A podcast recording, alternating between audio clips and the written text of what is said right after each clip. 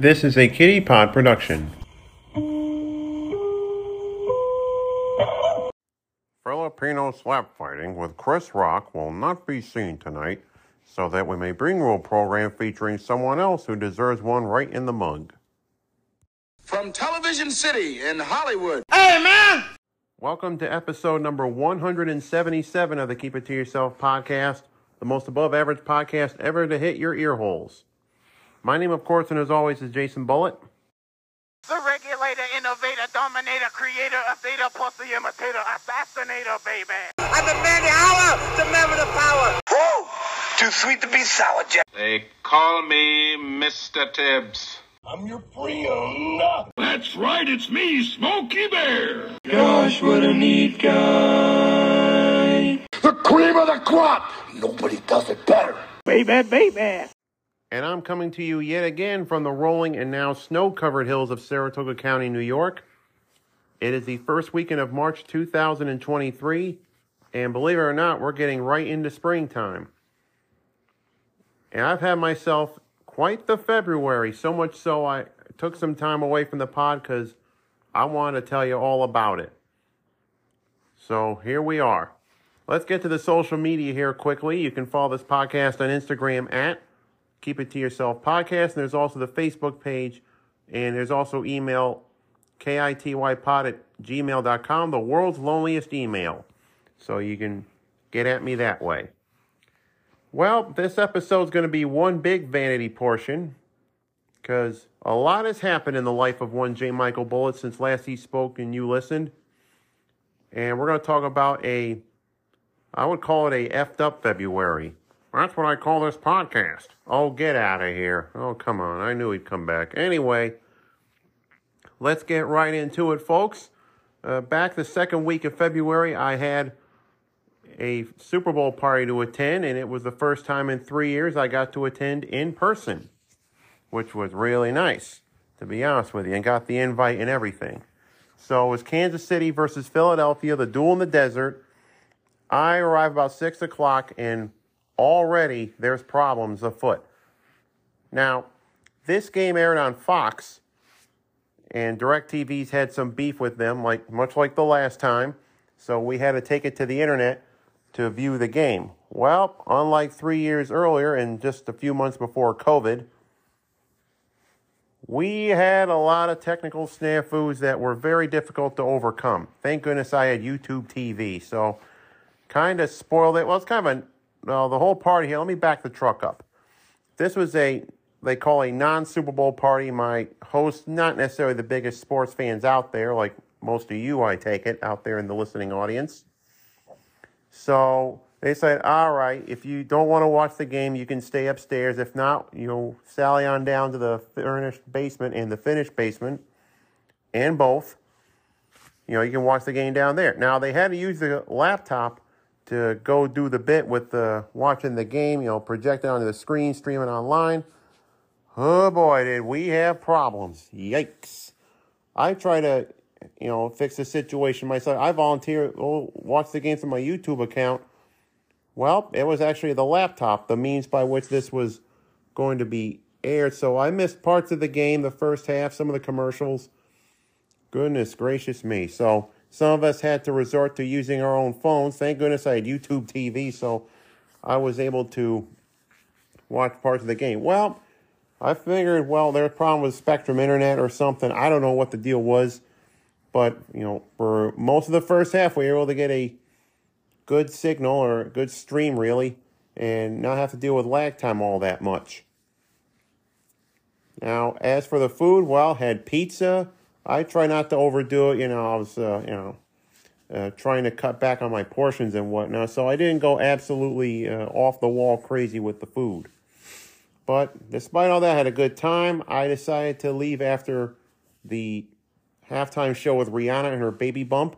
Normally, I just stick around the third quarter, but I'd start at overtime at my work because we're starting to get into the busiest time of the year. So I wound up leaving after the second half. As for the game itself, I it was destined to be an instant classic, trademark ESPN. You know, it was a back and forth battle, a second half. Then you had that, like, uh, that's been so long now, we've almost forgotten closer to March Madness NCAA tournament than we are the Super Bowl. You see what happened was there was this, uh, I think it was a pass interference call or something like that, and that generated a lot of controversy in the eyes of some in the media, like the pundits and all that. It ruined what was an otherwise great game. Kansas City sneaks it out against the Philadelphia Eagles. 38 35, your final. Pat Mahomes is your MVP and now a two time Super Bowl champion. So good on him, I guess. So good game. Uh, bad call to kind of ruin it right at the end, but not to say, at least on my end, it was a bit of a shit show as far as trying to watch the game like any normal human being. That I will say. All right, that takes us to the weekend after this one. First one without football until about late August, early September. I'm not counting the XFL the USFL. I'm not going to mess around with those. You know, bah humbug, all that, even though it's not Christmas time. All right, what were we're saying? Yeah, so I decided I'm going to hit the road again, and this time it was to North Adams, Massachusetts, where life's adventure took me. And I wound up staying with my dad and his companion at the latter's house in the heart of the northern Berkshires, if you want to call it that. Now, during the week, I got invited for this thing called Winterfest, or I got an invitation too. Sorry for the prepositional trouble. Oh, get on with it, will you? Oh, come on. Jeez. Got a one man Statler in Waldorf. Jeez. Anyway, as I was saying, I got invited out to Winterfest in North Adams, which was like the. Uh, uh, Chowder Fest or like what they do at Lake George, but way more low key. It is North Adams, Massachusetts, after all. Uh, anywho's it's oh speaking of Chowder Fest, I forgot to mention that. Parking was a bit of a shit show too. I try to do the paid parking bit at near the city center so we get to all the big downtown eateries. But my friend Lindsay and I said, well, let's go off the beaten path. We have to because, well, these things are popular for a reason. Uh, so we wound up doing a well, not necessarily a paid parking lot. It was, um, you know, you just parked for free for two hours, insert your card. You didn't have a ticket in there. All you had to do to get out was swipe your card again, and then gate lifts up, and you're on your way. So went to the Universal Preservation Hall, which used to be a church. Smoked bourbon potato chowder. That was my favorite. Well, you only had one, so I don't know why I want to say that. Went around town.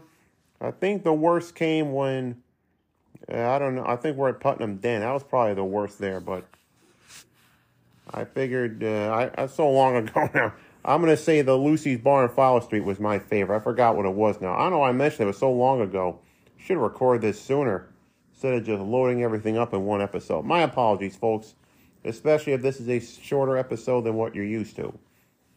All right, so back to the lecture at hand we go to Winterfest in North Adams, and sometime after I get there, I mean, you want to talk about, you know, I barely set down my bags. My dad's like, uh, we're going to get going here. So we go off, and we decide to have my dad's companion's two granddaughters join us. And we up to their house, and they really dawdle around right like five, ten minutes before they actually got out of the house and joined us. All five of us went downtown North Adams, such as it is. And there was some good activities to do. Not a whole bunch, but, you know, just, you know, it was great to be out. Great to be out of the rolling hills and into the Berkshires. So we'd go into this commerce building, and they have this craft fair set up. All sorts of vendors. The Girl Scouts, I believe, were doing a fundraiser. The I think the Boy Scout troop was as well, if I'm not mistaken. Again, this was a few weeks ago, so my memory is not as sharp as it was in my younger days. So get in there, do the craft fair, didn't purchase anything. Kind of like a mini farmer's market type of deal. Wanted to get something there, but I just couldn't bring myself to do it. And then once we leave the building, we're just milling around. You know, my dad's sitting down like, all right, if you want to go, uh, you know, wander over yonder, copyright Nickelodeon, you know, go ahead and do that. So, with that clearly in mind, I wound up going into this store called the Berkshire Emporium. And let me tell you something. If you're in your right mind to go to a place like North Adams, Massachusetts someday, I highly recommend this place without any reservations. Man, I'll tell you, it's like five, six stores in one. Okay, I could be exaggerating, but you get it. I mean, they have all sorts of stuff there. It's like one-stop shopping. Antiques are there. And as soon as you walk in, you go right past the food section immediately to your right. I say like it's a supermarket, but anyway, you know, you have these unique foods like artisanal stuff. I was really hemming and hawing between trying to get like this like horseradish aioli thing. You know, if we have prime rib again, I'm all set. And then you turn right, you go right into like uh, you can get like pre-owned DVDs, like there's like used books or something like that, sports memorabilia, video games. Anyway, all kinds of stuff there too. In fact, you go down the lower basement, it feels like you're actually in somebody's basement. Musty smell and everything. That hit my sensates like something fierce, let me tell you. So it's kind of like a uh, antique mini mall of sorts, but right in the middle of a small city. And let me tell you, there's some great stuff there. I didn't get anything along the line of antiques or whatnot. There was some stuff that really interested me. I got some stickers like, uh, you know, the old Lowe's Theater, Mohawk Theater, right on the other end of Main Street. They've been trying to rehabilitate that for years, but nothing's really come of it. Hopefully they will do that one day. My dad might be dead by the time that happens, but who knows? You know, Adam Seal uh, sticker. Man, I really clean up there. Also did well with the food, too. I got Cheech Marin's Chipotle Tabasco sauce. Hey, man. You know, Cheech, Cheech and Chong. Thankfully, there's no marijuana in it, or so I'm hoping. And also, I, I gotta tell you, this is one thing I recommend too. They had all this old timey candy like Zagnut, Skybar, Necco wafers, that whole thing. But what I sold on was not old timey candy. They're this brand called Hammond's, and they make these unique flavors of candy bars. Now, I've given up milk chocolate because a few years ago, I remember director Kevin Smith suffered a heart attack, and one episode of the now late but really terribly lamented podcast Hollywood Babble-On, Kevin talked to his cardiologist, can I still have chocolate? He says, yeah, you can still have chocolate, but it's got to be dark and no less than 60% cacao. So I'm like, okay, that really influenced how I consume chocolate. So went in there and got this dark chocolate bar, raspberry habanero. Now, habanero is one of the spiciest peppers out there in the world. And I had some of that sometime after I got home, not immediately, but you know, days later, broke off some pieces. The raspberry flavor is great because the habanero stuff, oh boy, I felt it going down. It was like a three alarm fire right down in my gullet. I will tell you. So it was still good though. I Haven't tried the chipotle sauce yet because I got other stuff too to go on that front. So I tell you, Berkshire Emporium, if you're in North Adams, shout out to those guys. Check those guys out, especially if you're into antiquing. They even have a little bakery there if you you go out past the where the old timey candy is and make that left turn. There's a little bakery there. So back to the whole Winterfest, the big picture. There are some ice sculptures. People were out there sculpting various things. I'll put one of the sculptures as one as my uh, artwork for this podcast. There was also a little fire pit. Somebody from a neighboring fire department in a neighboring town helped out to try and keep the fire burning. There was a horse carriage ride that I took with Nancy, my dad's companion, and her two granddaughters. All four of us rode around there as a candid shot of me just not looking at the camera, but just admiring the scenery of downtown North Adams, Massachusetts. And a lot of great stuff going on there, man. I had a good time. It wasn't like you know anything that go at Lake George this time of year, but I really enjoyed it. Dad, Nancy, and I wanted to do the ice castles, but all this mild weather we've been having, thank you, climate change, has uh, really put a damper on that. And the weekend I record this is going to be the last one they're going to have. They didn't have much of a season as far as that goes. So there you have it right there. Now, I was going to go bowling with my friend Tony the day after, but he called me midweek say, listen, I'm going to be doing a road trip myself, so unfortunately I'm going to have to postpone. So we did. So I had a nice quiet Sunday at the house until company showed up. And that was it, really. Then we had a bit of a cold wave come through here. Saw my nephew's last basketball game had the playoff. His team lost, Natch. And then we go to the past Sunday here, and I meet up with my friend Tony. So yeah, I haven't done this in a while. Again, this was pre-COVID the last time we did this. Went bowling at this alley near his apartment in Clifton Park. You know, we say, all right, well, we'll just go in. I knew it was going to be busy because, you know, it's last weekend of winter break for the kids. They go back to school the next day. And we go up to the desk like, all right, uh, we'll get a lane for you, but it's going to be about an hour. I'm like, do you want me to text you? I said, sure, go ahead. So we decided to go into this little uh, restaurant type place. Thankfully, I get refreshments and try and while away the time until I got a text message saying, all right, we got a lane open for you. So uh, I was showing him stuff on my phone here. You know, just drinking Diet Pepsi, slung back about good two, maybe three of them before I got the text message. And we went bowling. We had ourselves a time, man. I cleaned his clock in both games. We did a two game string. You know, I think it was like 82 to 55 I got him. Actually, it was 82 77. It went down to the last last frame or so. Pretty close there, but then cleaned his clock. I got 91, nine shy of 100. That's probably the best score I've had in some time. So we had a good time. I uh, wanted to go Dutch, but I wound up agreeing to Tony paying for the drinks and me paying for the bowling, even though we should have done the we should have done it separately. I know that's how it works in a bowling alley. So there you go, right there. Between winter weather, we had a few snowstorms in between. Made me happy that I didn't have to take to the roads to go to work. I work from home here at Bullitt House. And there you have it right there. What a February. And now roll on the spring, roll on the NCAA tournament and baseball and this and that.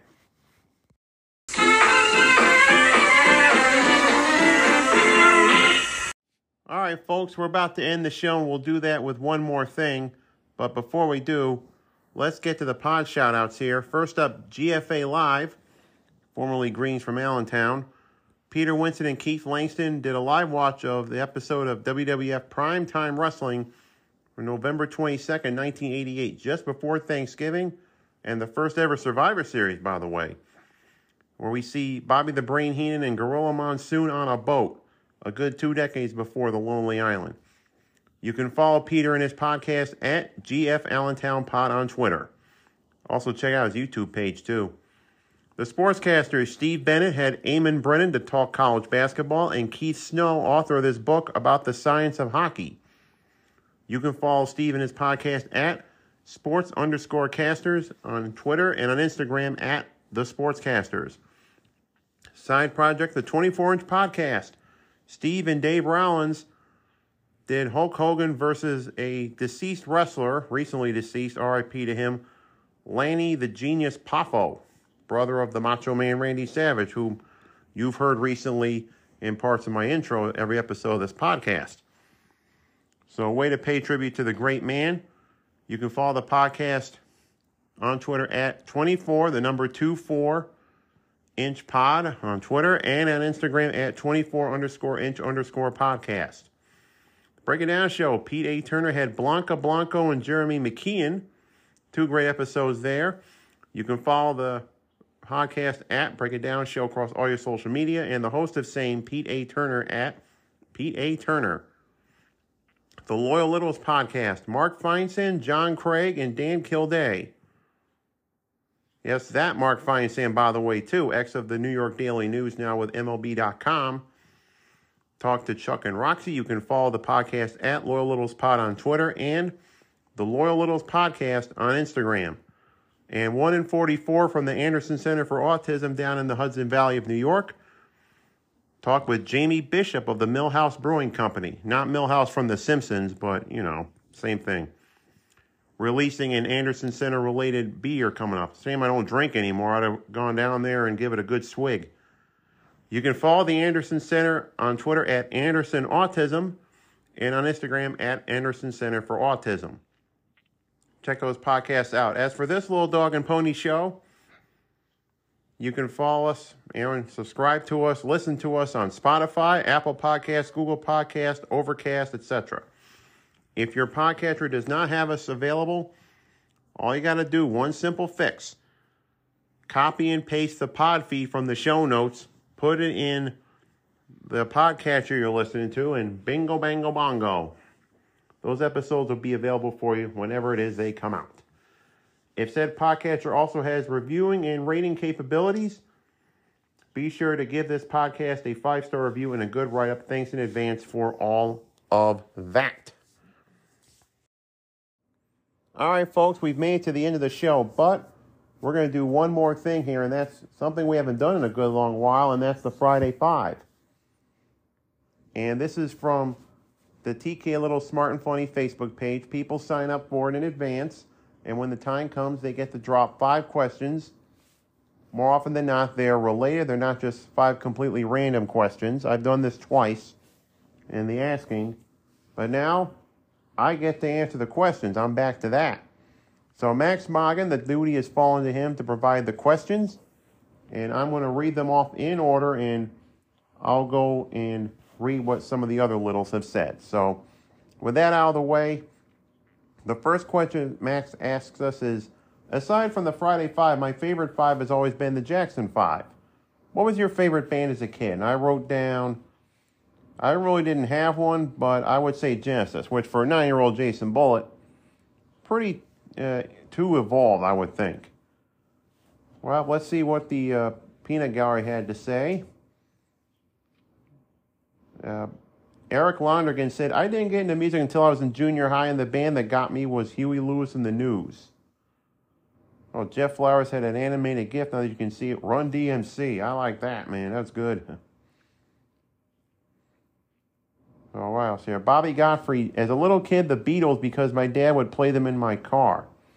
As a teenager, I fell in love with Dave Matthews Band. They're still my favorite. Yeah, perennial visitors to SPAC, I'll tell you. Well, Sam Angel said, My parents forced me to watch the Beatles anthology on ABC when it first aired around Thanksgiving 1995. I was 10 years old and had zero interest in the Beatles before then, aside from things like the birthday song and Yellow Submarine but watching that hooked me for life. I remember the following summer they wound up rerunning that thing. Jamie Julian, wife of the incomparable Robert Berg, said Bob Seger and the Silver Bullet Band. I was in love with Bob. So there you go, right there. Some good answers. All right, number two, snow fun and snow daring. What is your storming story? And I wrote down getting stuck while navigating the winter roads of Vermont while in college. All right, well, that was very brief, didn't go into too much detail, but let's see what everybody else said. Eric Londergan again, begin again. A blizzard hit during a poker game. My brothers decided to crash at their friend's place. I had to work the next day, so I walked home since I didn't have a ride. It was about two miles and the longest I ever walked in the street without any traffic. People were wiser than you there, fella. Len Goldberg, no doubt whatsoever. The blizzard of 78 in Boston, where the area was closed for a week, and Dukakis, that's Mike Dukakis, came on TV every night in a sweater, calming everyone. The National Guard was called out, and dressed were almost as tall as me. How about this? Sam Angel again. We had an ice storm followed by a blizzard in, I believe, 1996. Since there was a layer of hard ice under the snow, my dad and I dug down to the ice and carved out holes in the ice and built our own little miniature golf course. Whoa, wow. Good Lord Almighty. Oh, that's using my tablet. I'm not reading off my phone. I better turn the volume down on this old deal. Okay. All right. Sam Gordon, no relation to Jeff Gordon or Lee Gordon or Gordon Lightfoot or somebody like that. Sam says, about 20 years ago, we were on a flight from the UK to Orlando, which had a stopover in Maine.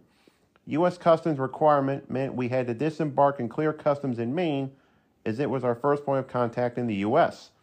We disembarked in shorts and t shirts and sandals to be met with 8 to 10 foot high snowdrifts surrounding the airport. Cue lots of people running out through the automatic doors, snapping a quick photo in the snow, and then running back in again. I th- wait, hold on a sec. I thought I turned the volume down on this. Hold on, wait a sec. Okay. All right, add it. Well, Blizzard of 78 getting in there. A lot of, uh, there are two separate blizzards. One affected Ohio, the other affected New England. I mentioned, uh, I mentioned Len Goldberg earlier.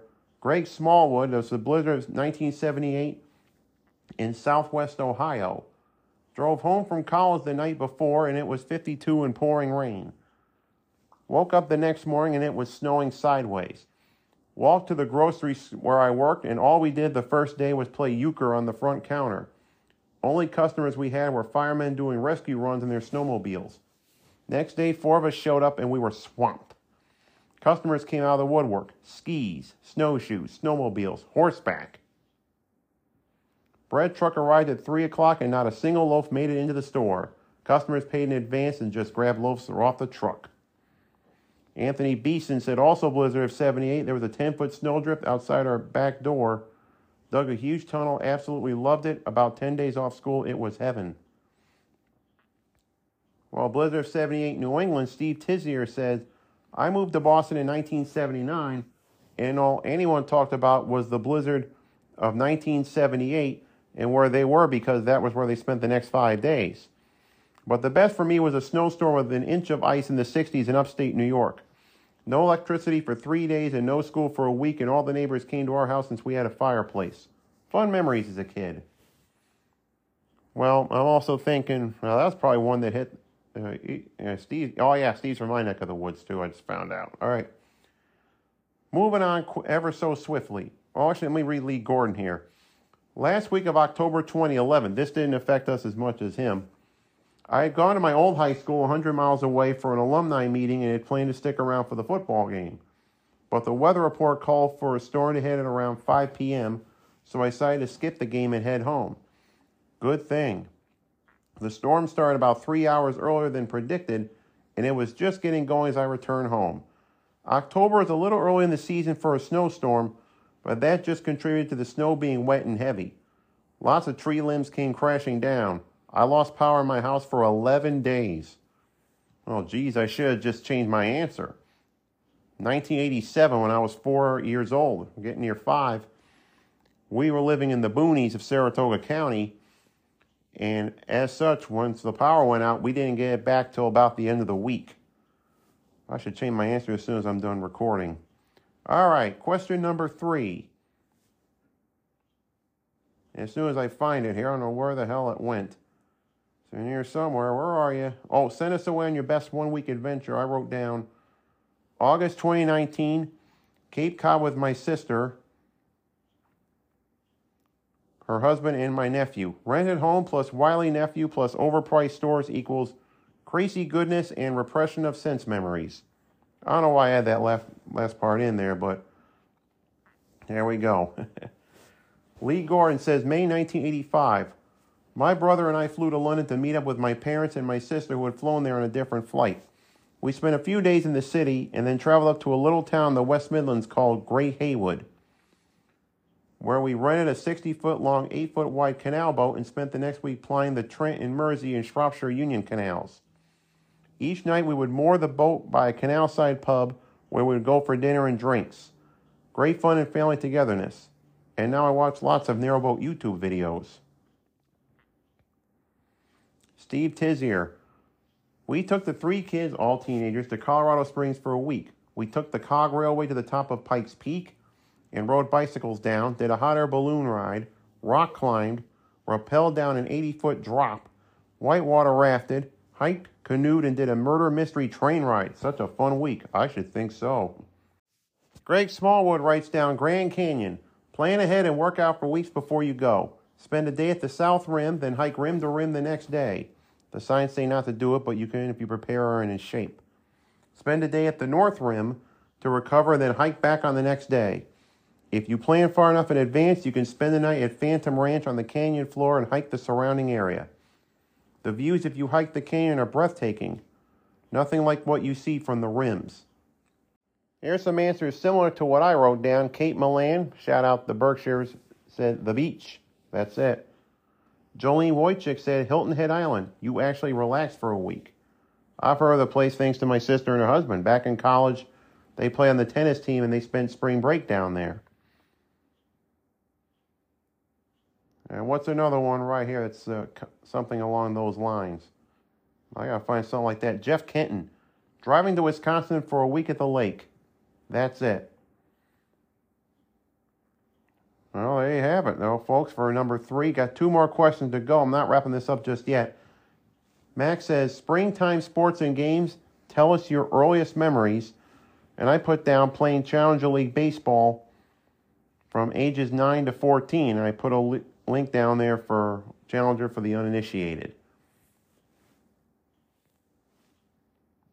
And Jeff Ken says, I remember seeing the Harlem Globetrotters play at the Corn Palace, it's Mitchell, South Dakota, when I was in elementary school.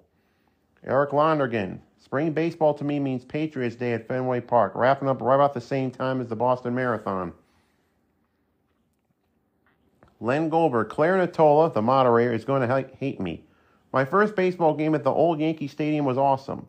Plus, it was the famous game where Jimmy Piersall kicked the fan who was running at him. That pick was all over the newspapers. Fenway Park is historical, but to me, so was Old Yankee Stadium. Jimmy Piersall? Yes, I'm old. LOL. ah, there you go. Ron. Amant, first baseball practice was always great. I could take BP or field grounders all day and never get tired. Dan Babish, in relation to Jen, first baseball games, weekday doubleheader at Old Yankee Stadium in 1962 against the Indians, now the Guardians. I saw Maris hit a homer that day, pulled down the right field line. We were behind the press box in the mezzanine, and I remember Mel Allen coming down the aisle and climbing down to it. Climbing down into it, I should say. Look at this. Anthony Beeson said, My earliest and springtime memory is the month of May 1969 in Indianapolis. I became a Mario Andretti fan that year and was horrified when he crashed his beautiful bright red Lola in practice. No problem, he and his car owner, Andy Granatelli, prepped his backup car, an old Brawner Hawk, and drove to victory at the Indy 500. A few years ago, I repainted my ZTR lawnmower in honor of old Mario's car. I'm like, nice. now that you can see it. Okay, Lee Gordon again. We gotta get some other people in here. I'm glad we have. Mix it up. Lee Gordon says, although I'm more of a baseball and football fan, my earliest memory of a pro sports event was going to the long gone Boston and Maine Railroad Depot in Manchester, New Hampshire, and taking the train to North Station in Boston, which was connected to the old Boston Garden where we took in an NBA doubleheader. You heard right. Back in the 50s and 60s, there were NBA doubleheaders. I'm pretty sure the featured game was the Celtics versus the 76ers, but I can't say for certain who played in the opener. It was probably the Knicks versus the Pistons, but I wouldn't put money on it. This was in the early 60s, and the Celtics featured Cousy, Bob Cousy, Bill Russell, R.I.P., John Havlicek, Sam and K.C. Jones, Tommy Heinsohn, Jim Loscutoff, and possibly even John Thompson. How about that? I should also put for baseball, even though it took place in the summer, so it doesn't really count toward this question, was Reggie Jackson Day at the old Yankee Stadium.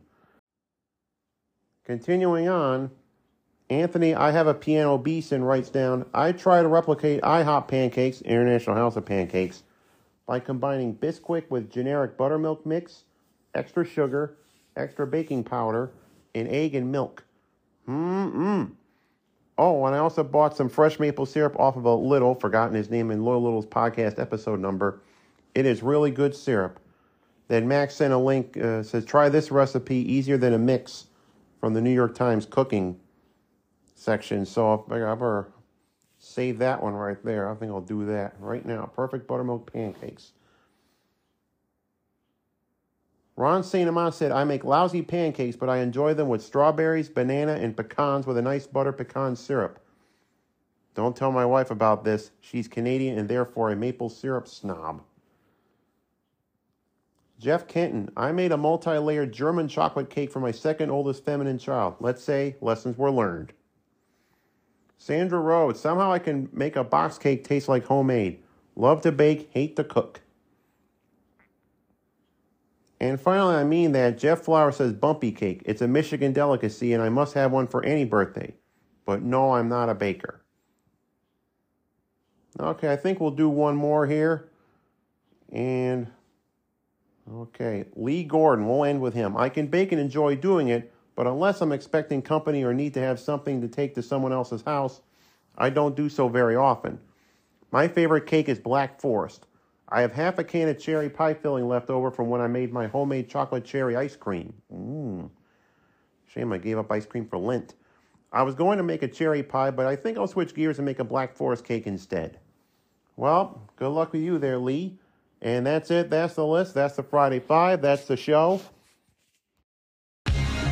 And that will also do it for episode 177 of the Keep It To Yourself podcast. I thank you as ever for listening. Never take the audience for granted. I'll talk to you next time, whenever that may be. And as always, and above all else, wait for it. Wait for it. Keep smiling. Otis lives.